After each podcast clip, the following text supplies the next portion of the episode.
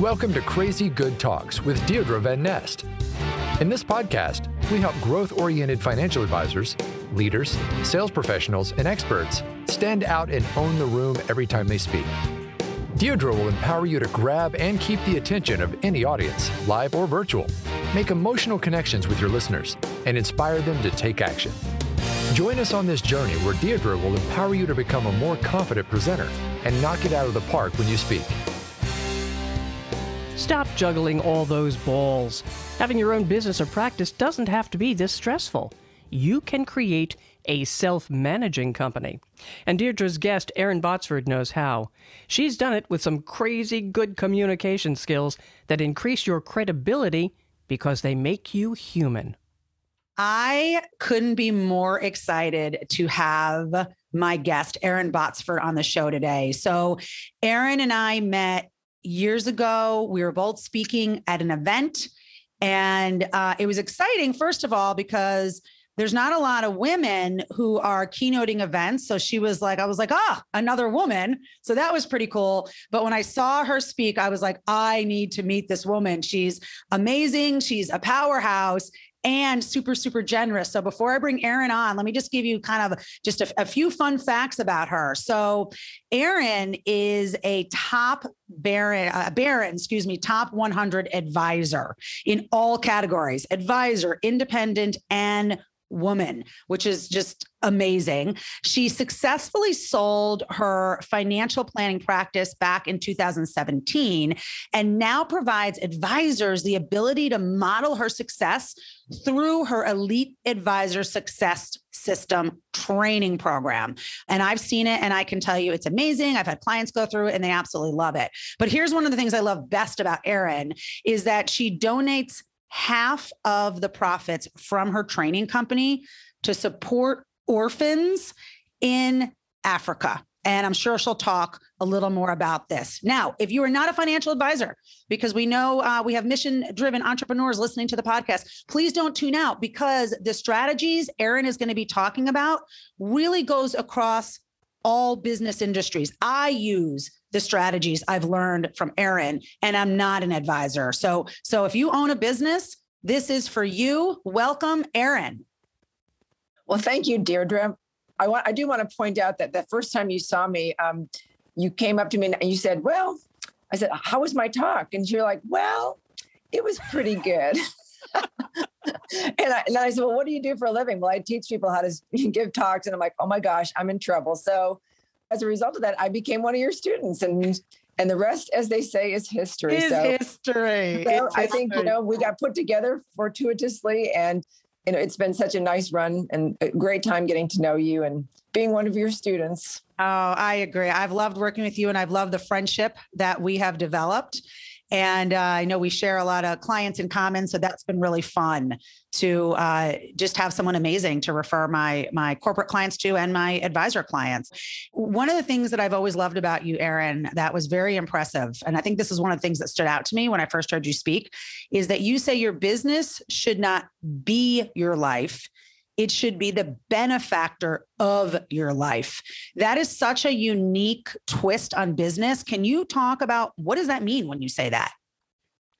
I struggled really badly. I became a financial advisor in 1989, and I was in Panama City, Florida, where the average per capita income was $9,000 a year. Try being a stockbroker in that environment. Then my husband, we moved to Dallas, Texas, and I had to start all over again. So I worked. I worked 7 days a week. I never took a day off for 7 years. And wow, it was not fun. Yeah. But no one ever taught me that life could be any different from that. I'll tell you how this came about, my epiphany, and you know the story, but it was in my 10th year in business, and I was ready to fail out. I was like, you know what? If I can't figure this out, I just want to quit. And so my branch manager at the time said, why don't you go get some business coaching? So I enrolled in a business coaching program, and I just embraced it wholeheartedly. Something happened that would forever, ever, ever change my life. And that was on the third year. It was a 12th session. And this was Strategic Coach, right? Yeah, Strategic Coach. Yeah, and I'm in Coach too. And I know a lot of our listeners are probably in Coach. Yeah. So amazing. Yeah. If you don't know Strategic Coach, by the way, check out Strategic Coach. It's amazing. Yeah. Yeah. Yeah. I was in Strategic Coach for 15 years. So can I tell you one thing real quick? Exciting about Strategic Coach. Yeah. I just enrolled in Dan Sullivan's 10X program with Strategic Coach. So I'm excited. I think you got to work with Dan when you did it, but he doesn't do the signature program any longer. So yeah. I've not yet worked with him. So I'm excited to be in his program. He was my coach all 15 years. Yeah, he's amazing. And you're going to love him. You're going to love it. Dan at the time asked us to all stand up and find somebody in the room to share our progress with. I got up and I saw this random guy standing there. And I said, "Hey, you want to do the exercise together?" He goes, "Yeah." And his name was Paul. And I said, I wanted to go first because I was so excited about my progress over the 3 years. And so I said, "Hey, I'm going to go first. I'm Erin Botsford. I'm from Dallas, Texas." And I told him that 3 years ago, I was doing around $300,000 in personal production. And now I'm on target to do somewhere between 400 and 450. And I'm thinking to myself, like, woohoo, look at me. And you know the rest of the story. So then it's Paul's turn. He said, "Hey, I'm from Virginia." He was also in our business. And he said, 3 years ago, I was doing 300,000 in production as well. And I swear to you, I looked at him and I thought, well, look at that. We're just alike. And then I tell people, Paul said the words I'll never forget. He goes, "This year I'm on target to do 3 million in production." And he goes, "I don't meet with any existing clients anymore. What I do is I go out and I, prospect and I sell the philosophy of our firm. And then I turn all my new clients over to build a whole team around me." And I was like, "What? You went from 300,000 to 3 million in 3 years?" He's like, "Yep."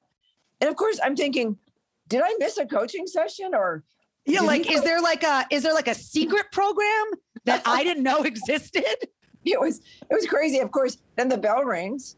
It's time to go back to our chairs. And I'm sitting there. I tell people it was like that ALS bucket moment challenge. I was like, what? I felt like I was just covered with water. And I'm thinking, how in the world did you do that? So we're supposed to be seated. And I start stammering. And I'm like, Paul, could I just please buy a few hours of your time? And he's like, yeah, sure. He goes, why don't you come spend the day with me and my team? I went home as fast as I could get back to Dallas. And Deirdre, you'll know this. I made Bob, my husband, go with me. Now, Bob's an airline pilot. But I wanted him to understand if Paul said, well, in order to get that kind of success, you're going to have to divorce your husband, right, give up your firstborn child. I just knew there was going to be this big cost to it, right? Exactly. Fortunately, I got to spend one day with this very successful person. And truthfully, all he did was he changed the way I think about the business. Yeah.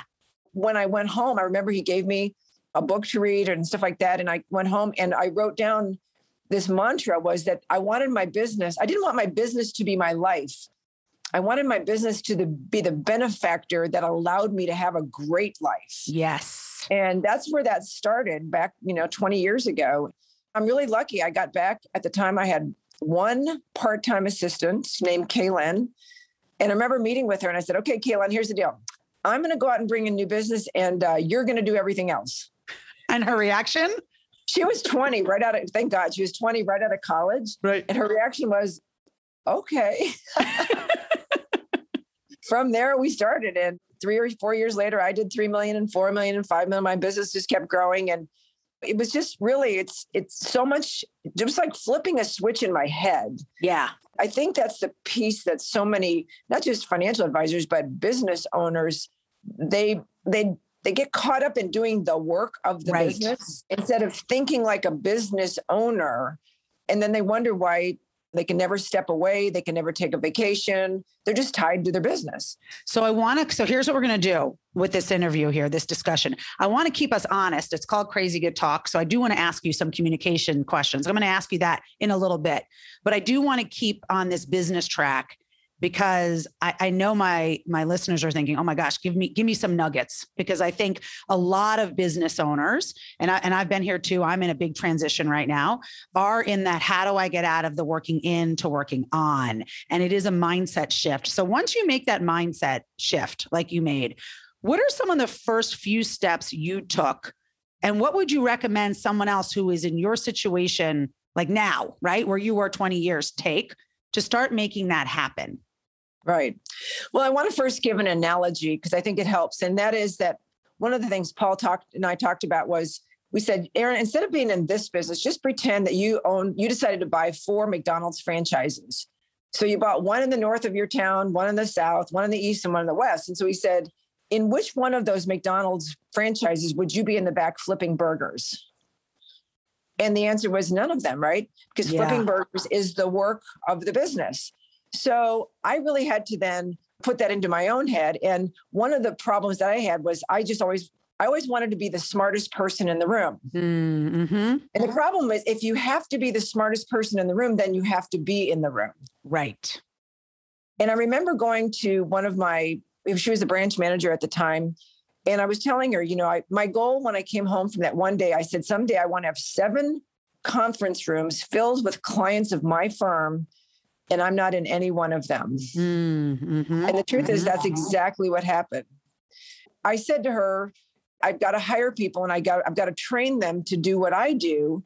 And I'm afraid to do that. What if they screw it up? I mean, you and I both know bringing on a new client, prospecting and bringing on a new client, that's the hardest part of the business. I certainly don't want somebody coming in after me and screwing it up. It is scary. So let's talk about that for a minute.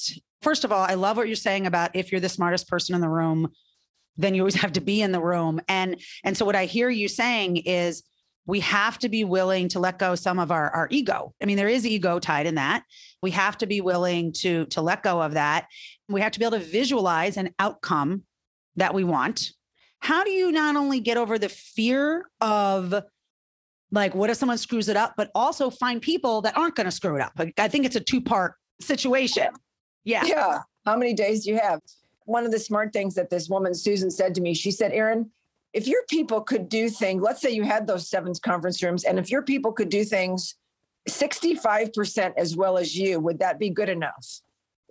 And I had to go home and I had to think about it. And I thought, okay, well, if I had 7 conference rooms filled with people and they were 65% as effective as I am, well, I came back and I go, yeah, you know, that would be good enough, right? Well, it turns out they were way more effective than even I was. Okay. So how did I find that? One of the things I started to do was, again, I wanted to train people myself because I'm a control freak. Okay. Starting with Kaylin, then we hired another person and another person. All I did was I segmented my clients into A, B, and C, and in that case, I had D clients too. Because when I first, got in the business, my gosh, I was this young girl, 29 or 28 years old. If they came in and if they could fog a mirror, they were qualified to be a client, right? So I had a lot of people had $10,000, $50,000, $100,000 with me. I had to come to the realization that if those are my C or D clients, if those people went away because this person screwed things up, I had to be okay with that. Okay. I wasn't having them meet with my A clients. Yes. Got it. Okay. They need to practice on the C and D. So here's what I did. I hired, I'll use the guy, Kyle. Kyle, starting on day one, first of all, I always got him out of the University of North Texas. I got him out of college. I like to get him right out of college so I don't want people coming in with bad habits. With bad habits. You want to mold them. Okay. Okay. So that's interesting. So I could also get him really cheap rather than a seasoned professional.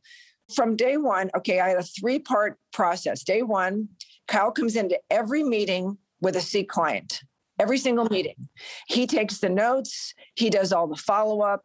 I just conduct the meetings, and that's all of year one. So let's say we have 4 meetings in year one. In year two, we make a huge transition.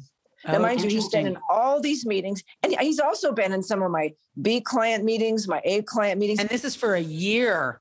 Okay. The whole year. Wow. But he's, as I said, he's doing all the follow-up, sending the paperwork, and he's learning. And what we would do is after every meeting, people are gone. I would say, okay, Kyle, tell me what happened in that meeting. Yeah. They had to articulate back to me, well, I noticed when you said this, they came back with that. And this is how you replied, right? He learned to overcome objections and things just by being in the room with me. But I wanted to see, did he pick it up? I didn't want to tell him what just happened. I wanted to know, did he pick it up? Year two was where the magic happened. First meeting goes exactly the same. I run the meeting, Kyle's in the room, but I suddenly just can't remember things. And I'll say, well, Kyle, do you remember about this? Or do you remember the cost of that? Or do you remember? And I keep deflecting my credibility to Kyle. Yeah. They're used to having him in the room, right? Right.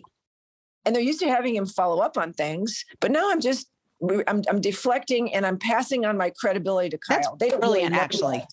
Thank you. That's brilliant. Meeting 2 that year. So it's a quarter later or however long later. Kyle and I switched seats. Okay. There's never an announcement made. Kyle just sits where I normally sat, and I sat where he sat. And Kyle runs the meeting. And the third meeting, I'm conveniently late. The conveniently late is, and by the way, you and I both know I don't lie. I try not to lie. I would never say I got tied up in a meeting. I just say, I'm sorry, I'm late. Right. I'm sorry, I'm late. And you were, you were just to know why I'm late. They don't need to know what I'm doing, but I had a magic trick. And this was beautiful. So what I would do, I would walk in the meeting and I would look for a sign. The person, it was Kyle or Blaine or JP or whoever. There's many, many, many that came after Kyle. But the sign was, I would look for a pen. They would take their pen. And if they took the pen and they laid it on the right-hand side of their yellow legal pad or the piece of paper, what that said to me was, everything's going great. These people are happy. There's no reason for you to stay. Mm. But if they took their pen and they laid it across the top of their piece of paper sideways, I looked for it. They had some objections that I couldn't overcome. I could use a little help. You might want to sit down. So I would literally just wait for the sign. If I saw that they needed help, I'd go, hey, what are you guys talking about? Would you mind if I sat in? So I'd pull up a chair, and then I would allow Kyle to then say, well, we were recommending that they put their money in X, Y, and Z. And, you know, they have some questions about that. I'm like, oh, really? What are your questions? And I was able to then overcome the objections and get the business done. Anyway, that's how I did it. I started with my C clients, or C/D. The next year it was my B. And finally, year three, I all of my A clients. I ended up not meeting with any clients at the end of my last 5 years. What I did was I sold the philosophy of my firm. And I tell them, I mean, I had very famous Dallas Cowboys as clients. I had a lot of famous people. And I'm like, you know what? You just have to understand, nobody gets me. Okay. And why is that good for you? Because if you get hit by a Mack truck, I don't want you to worry like, oh my gosh, what happens to my money? What I did was I sold the philosophy of my firm. I did not sell me. I love it. So I do want to ask you about, but I don't want to go there yet because there's so much here. We could talk for hours. And this is why you have the training course, because then people get you for hours, right? And I'm thinking I need to go back through it. So I do want to ask you about the role your communication skills have played, obviously, in selling the philosophy. We'll go back there in a moment, okay? But there's just a few things that you said that I really want to highlight. So first of all, you wanted to make this thing happen, this 10X, like Paul did. I love that Paul story. I just think it's just so good and so rich. But you're probably kind of feeling urgency, but you took the time to train. What I hear you is being very patient. The fact that you spent a year, it shows a lot of patience. What you're saying is, don't expect someone to just overnight come in and like 6 weeks, they can replace you. Like, that's not how this works. Correct. This is strategic and this takes time. Yeah. I mean, maybe, I don't know. That's the way I did it. Maybe you could get it done faster, but I'm such a control freak that I didn't want to leave anything to chance. Yeah. Most people in my business, at least, are control freaks. Yes. I mean, in all the most beautiful ways possible. Oh, absolutely. Absolutely. Right? But, yes. It's difficult for those of us who are to get ourselves out of the room. Well, absolutely. So here's one thing that came up for me. And again, I'm a business owner and I'm scaling right now. So I'm like drinking in everything you're saying. My one fear, and so I'm wondering if maybe my listeners are thinking this too, is you invest all this time into this person. And then what if they leave, Erin, like 6 months in or 18 months in, and you're like, oh my gosh, the amount of time. Can you just talk to that fear for a moment? Yeah, because I had people leave. So I had two people leave within a month of each other. And I can't say it was devastating, because it really wasn't, because I had a big enough organization that the clients that they served, I assigned them to somebody else. I also, and what I did was, one thing that's super important is that I did have everybody sign a non-compete, non-solicitation agreement. Yeah. I paid $9,000 for that one document. And I actually give that document, all of my students get that document so they can use it. What I said to both of these people that left, because typically when they leave, they think they're going to go do what you do, right? They're going to become your competitor. At least that's the way it is in my business. Both of these people, I mean, I remember one time she came to me and she goes, you know, like, you're out there just whining and dining people and we're doing all the work and you're making all this money. I'm like, okay, you know what? And I told her, I said, I will be your biggest cheerleader. I will support you, but I will also defend that non-compete that you signed. And I told him, I said, here, one of them was I'll call her Susan. Susan, now you're going to go out and you're going to try and find new clients and you're going to have to hire people, right? you know, karma is an interesting thing. Yeah. Right. You don't want someone to do the same to you. You don't want them to do. If I said, you know, I'm going to do you a favor. And if you even contact one of my clients, I said, I will enforce this non-compete. And trust me when I tell you, I can afford better lawyers than you can. I was very kind. I'm like, on the other hand, I want your success. I pray for your success, and I'll do everything I can as long as you don't start pilfering my clients, you know? Yeah. Because you're going to find out the most difficult part of any business is prospecting and business development. And it's interesting. One of the two people that left me failed out of the business. The other one's doing marginally well. And I offered to help them any way they want. It's just, don't steal my clients. One of them, the guy that's doing well, he asked me for breakfast one day. He said, this client called him and would like to do business with him. And in that particular case, he did the honorable thing. Yeah. There was nothing legally I could really do if a client called him. Right. Right. Yeah. And you want people to be able to work with who they want to work with. It's not like you're trying to hold people hostage. Yeah. To have two people leave me and lose one client over it, I thought that was pretty good. That is really good. That is really good. And then I wasn't even thinking of that angle when I asked the question, but now I'm glad you brought that up. The angle I was thinking is just the amount of time and energy you invested in training, and then they like wash out. Yeah. Well, the other thing too, Deirdre, is I always had the clients get used to working with a number of my people. Okay. So you were like, had enough people kind of going in the pipeline where you weren't depending on any one person to make or break your business. It sounds like. Correct. Okay. I think that's the lesson here, is have several people that you're training at the same time. Yeah. So that if someone leaves, you're not like, oh my gosh, what do I do? Well, I mean, I'll give you an example, and this is, you know, really important. So I had two people at the time. It was Kaylin and a woman named Laura and a part-time woman named Hillary. Okay. Hillary did all my insurance paperwork or whatever. Laura's husband got brain cancer. Mm. Now his business, he was a mechanic or something, and they fired him. The guy gets brain cancer. They fire him. So I had him working for us. I was paying him $10 an hour to file or whatever. Now this was 20 years ago or whatever. At the end, he died, but he was in hospice care from January till Easter till April. And she was home with him in hospice care. She was my number one, my assistant. She made all my appointments. She did everything. Oh, wow. Me. Yeah. And that was the time I was like, oh my gosh. But here's the good news about this, Deirdre, was this. What I realized was we had no systems and processes in our business.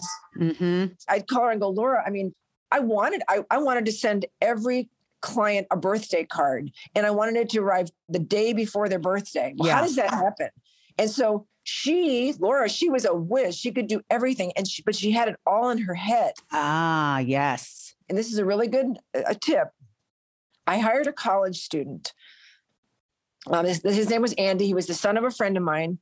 So I hired him and paid him whatever. And I said, here's the deal. While she's out, by the time she comes back, I want to have a systems and process manual created.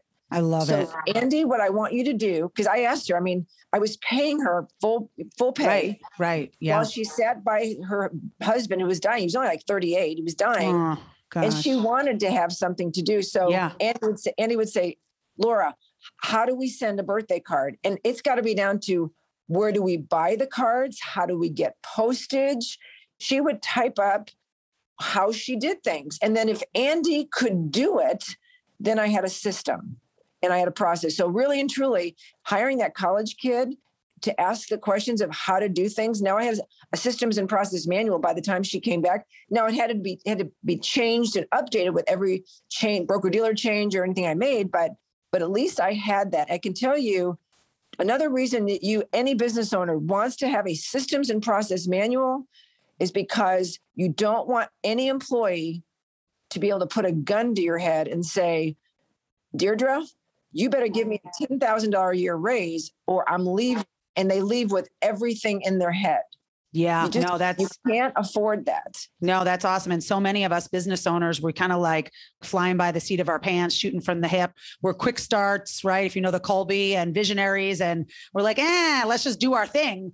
And the process stuff can go by the wayside. So that's something that my company has spent the last year really getting in place, are these SOPs and really creating them. So no, I appreciate that. Okay. Well, and I want to say one final tip on that. What I did was once I had it, then every new employee, their first year quarterly bonus was based on them updating the systems and processes. Yeah. That's so good. I love how you think, Erin. I love how strategic you are. Okay. Let's talk about, you are. So let's talk about communication for a little bit. So let's go back to, you have the firm's philosophy, which I love that. Your job is to sell it. How important is you being an effective, emotionally engaging communicator in being able to sell that philosophy? Talk to us about that. Well, as you know, it's everything. You teach it. I was kind of lucky. You know what? I got to say something. I feel like not every business owner, not every advisor, and not every entrepreneur, I don't think they get that the communication is everything. Like, I still feel like there are people who are like, I've been talking since I was born. Do you know what I'm saying? Or I've been writing since grade school. It's really not that big a deal. So I'd love for you to speak to this from your experience at the level of success you've achieved. Why is it everything? Well, I can tell you from personal experience, this whole idea of being emotionally engaging, what that means is part of it is telling your story. Where did you come from? How did you arrive here? And what makes you a good fit for working with this client? Yeah. Now, I was emotionally shut down for many, many years. As you know, my personal story, I was raised in poverty, real poverty. My dad died when I was 11, left my mom with 6 kids and no money. And then when I was 16, I was on my way to work at McDonald's. I was involved in a car accident. I hit a guy on a motorcycle. He was killed. I was charged with manslaughter. I went through a criminal trial, then a civil trial. It was just a horrific time in my life. Yeah. And interestingly enough, Deirdre, then I met my husband, Bob, in high school. We got married. He became an Air Force pilot and was like, off we go into the wild blue yonder. And then 10 years later, I end up in this business. Now, I wanted to forget everything that had happened in my life. Of course. And I didn't want anybody to know I'd been raised in poverty, in the projects. I didn't want people to know I'd gone through a criminal trial and tried to commit suicide, not once, but twice. I mean, I had some baggage, big baggage. Okay. So I tried to buy the nicest suits and the nicest shoes and the nicest car and drive up. And I wanted to impress them with my stuff. Like you were trying to cover it up almost, right? I was embarrassed. I was ashamed of my. Oh, Erin. Mm. So what happened was this, I don't even say marginally well. I'm in business. I'm in business like 3 years. Yeah. And nobody, I'm never going to tell my story. I wanted to bury it so deep. You can even imagine. And then these people came in, Deirdre. I was a stockbroker, AG Edwards. I'm like the next broker up. These people come in and he's getting ready to retire from a pharmaceutical company. And they're just distraught because here they've worked all their life. They've saved all their money. And their son was driving a car in their name and he hit a motorcyclist and the motorcyclist was killed. Oh, Erin, seriously, the fact. Well, obviously, God, that was a divine connection. I mean, what are the odds, right? Could have been anyone that. I was like, no. Yeah, you know, this is not happening. No, we're not going there. We're not going there. And I was shaking inside. And I was like, what do I do with this information? Because they were like, he's suicidal. He's this. And it was like, you and I know God did bring those people to me. Yeah. Because for the first time in 12 years or whatever, I said, I understand what you're going through. I understand. And then people are like, oh yeah, right. Right. And then I tell my story and these people just, they literally leapt across the desk to hug me. I mean, somebody could relate to what their fear was. They were afraid they were going to get sued and lose everything they'd worked so hard to build. They were afraid their kid was going to, end up in jail. There were all these fears. And they were talking to somebody who had been down that road and that path. And I survived. And I survived to tell the story. What was interesting, Deirdre, is nobody told me. I didn't know how I became an effective communicator, but I eventually told my story all the time. Yeah. Why? Because what I learned was people by people. Everybody has gone through. If you're over the age of 22, you've gone through something typically, right? My clients were usually in their 40s, 50s, or 60s. They'd had miscarriages and they'd gone through divorces and they'd had people die around them. And goodness sakes, with COVID, I mean, all this stuff has happened. And all people really want to do is they want to work with something and they want to communicate on a personal level. Yes.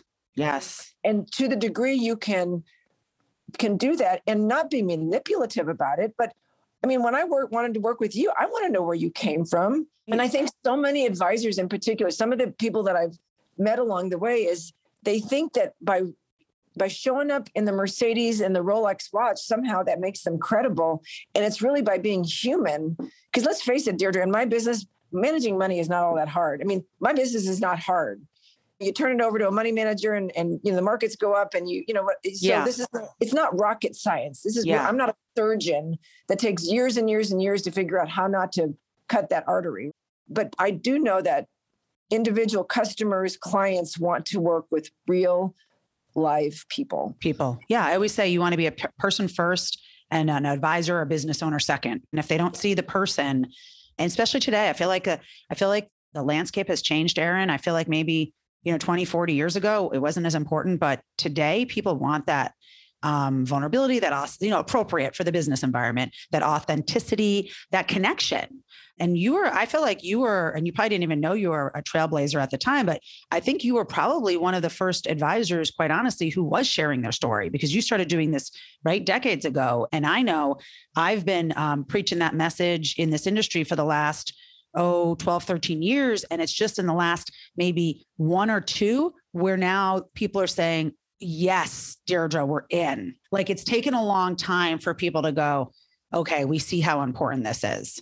But you've seen that.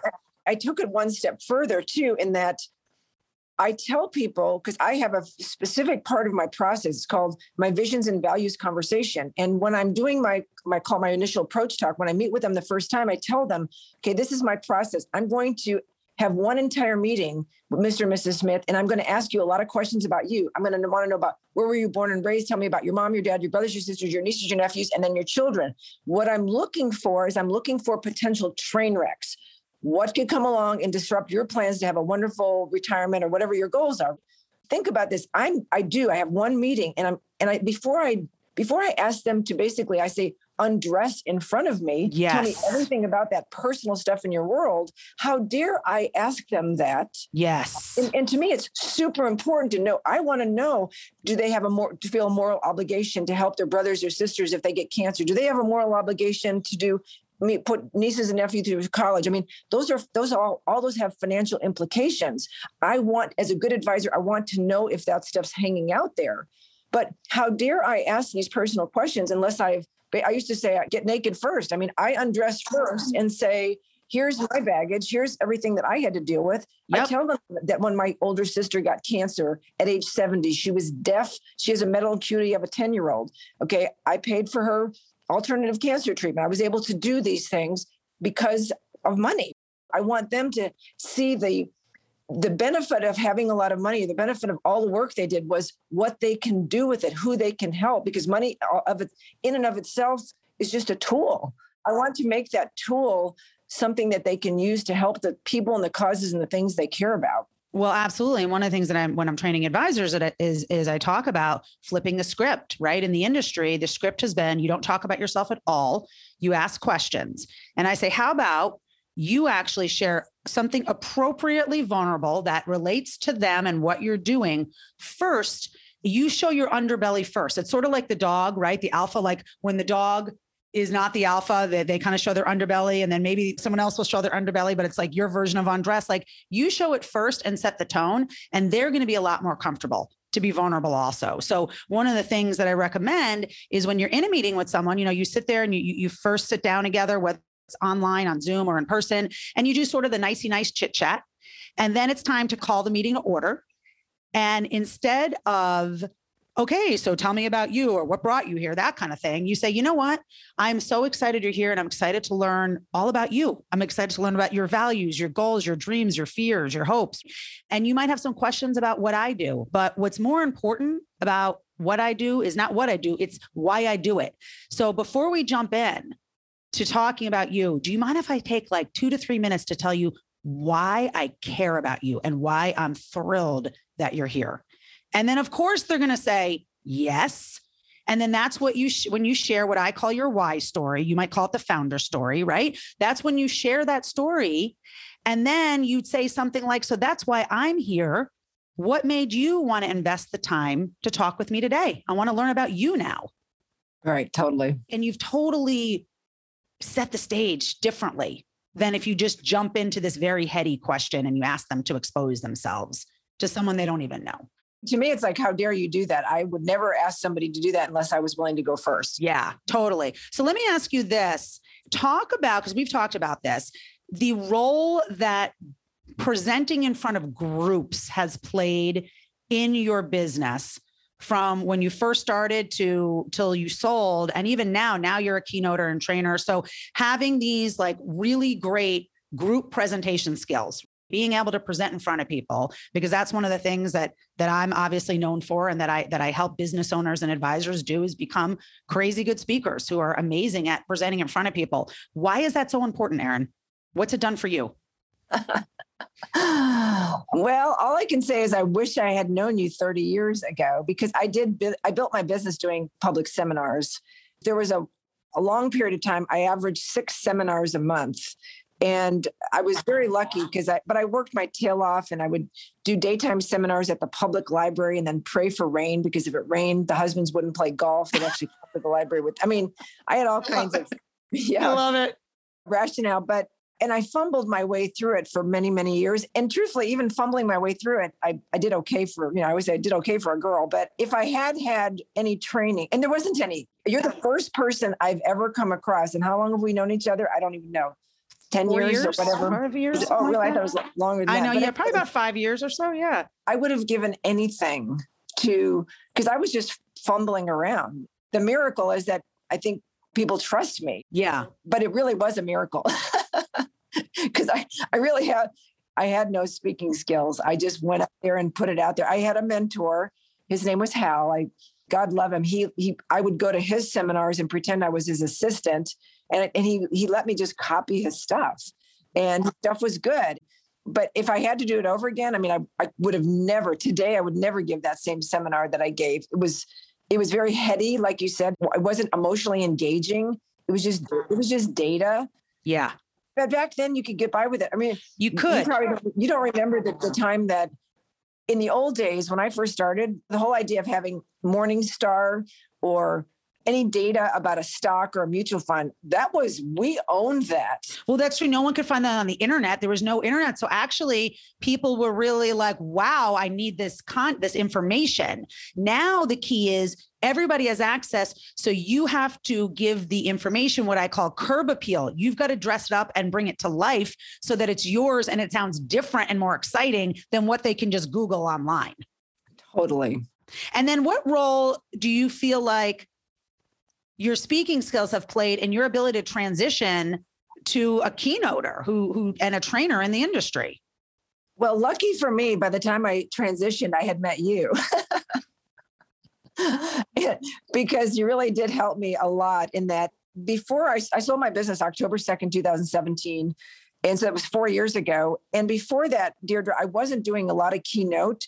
I was asked, because I was a Barron's Top 100 advisor in all categories, I kind of had I had a mantra. I was going to give back to my industry and I would do one speech a year.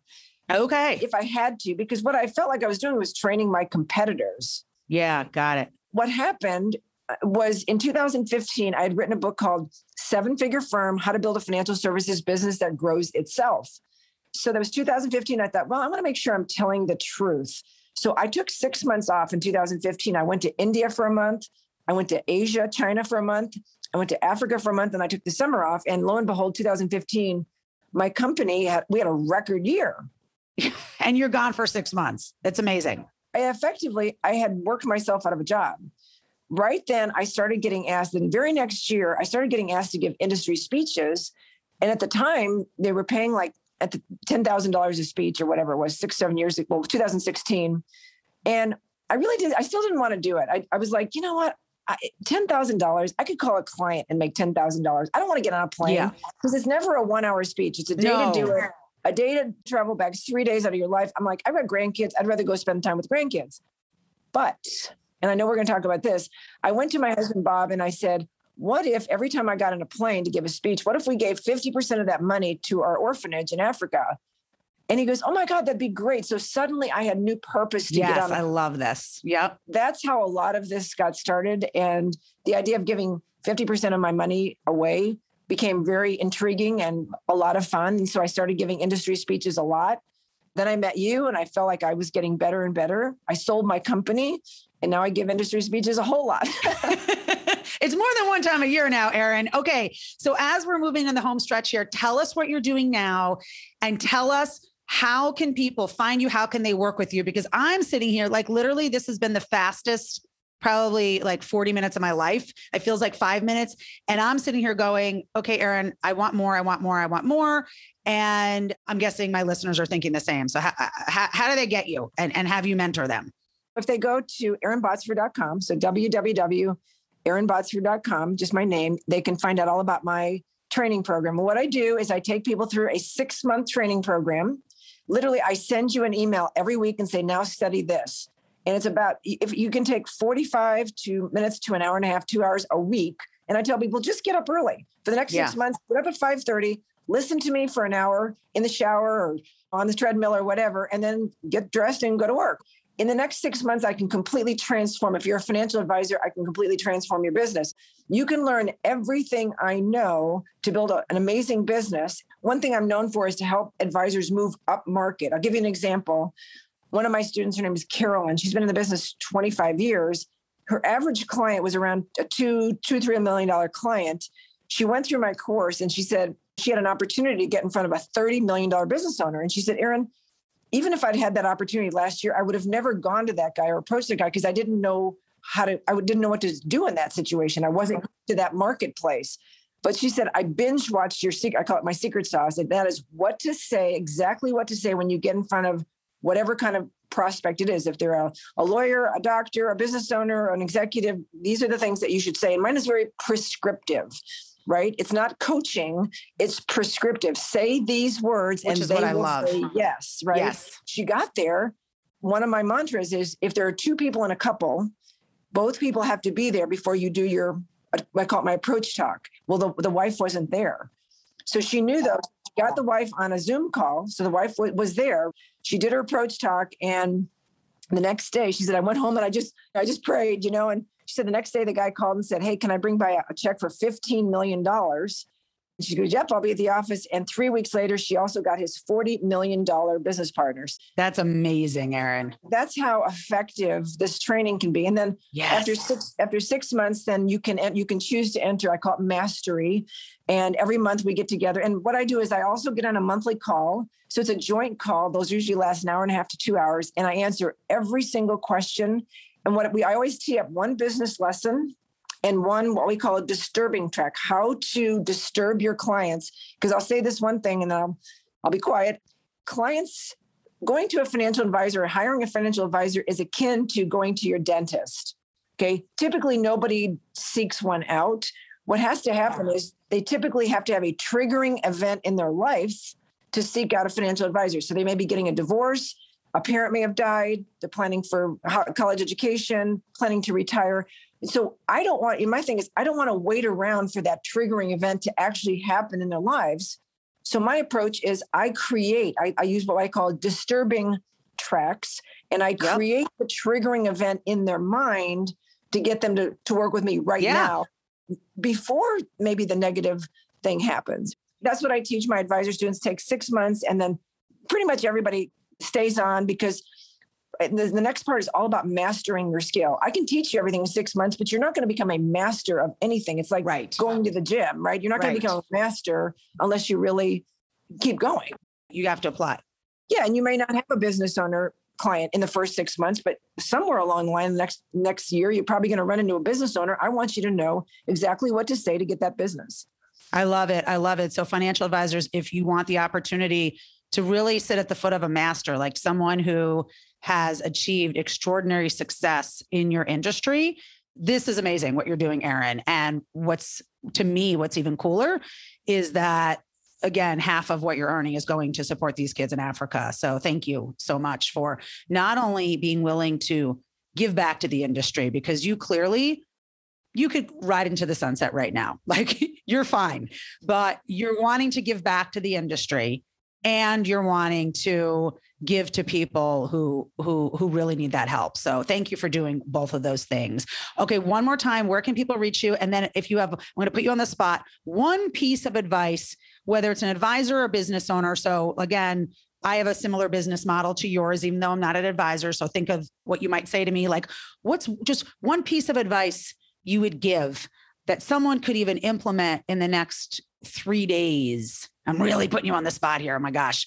To either make a shift in how they think or how they do something. First of all, they can reach me at www.erinbotsford.com. It's ErinBotsford. So thank you for doing that. One piece of advice, Dan Sullivan has a saying that I love. And I actually, for my 50th birthday, my friends inscribed a cup, a plastic cup. And it says, always make your future bigger than your past. Mm. Having my future bigger than my past. And that's harder to do as you, especially as you get older. Yeah. How to make your future bigger than your past. The way I feel like you can do it is always through contribution. So to me, the best advice I would give somebody is sit down and write out all the things. If you had $10 million in your bank account right now, yeah, and you didn't need it and you didn't need any of it. Yeah.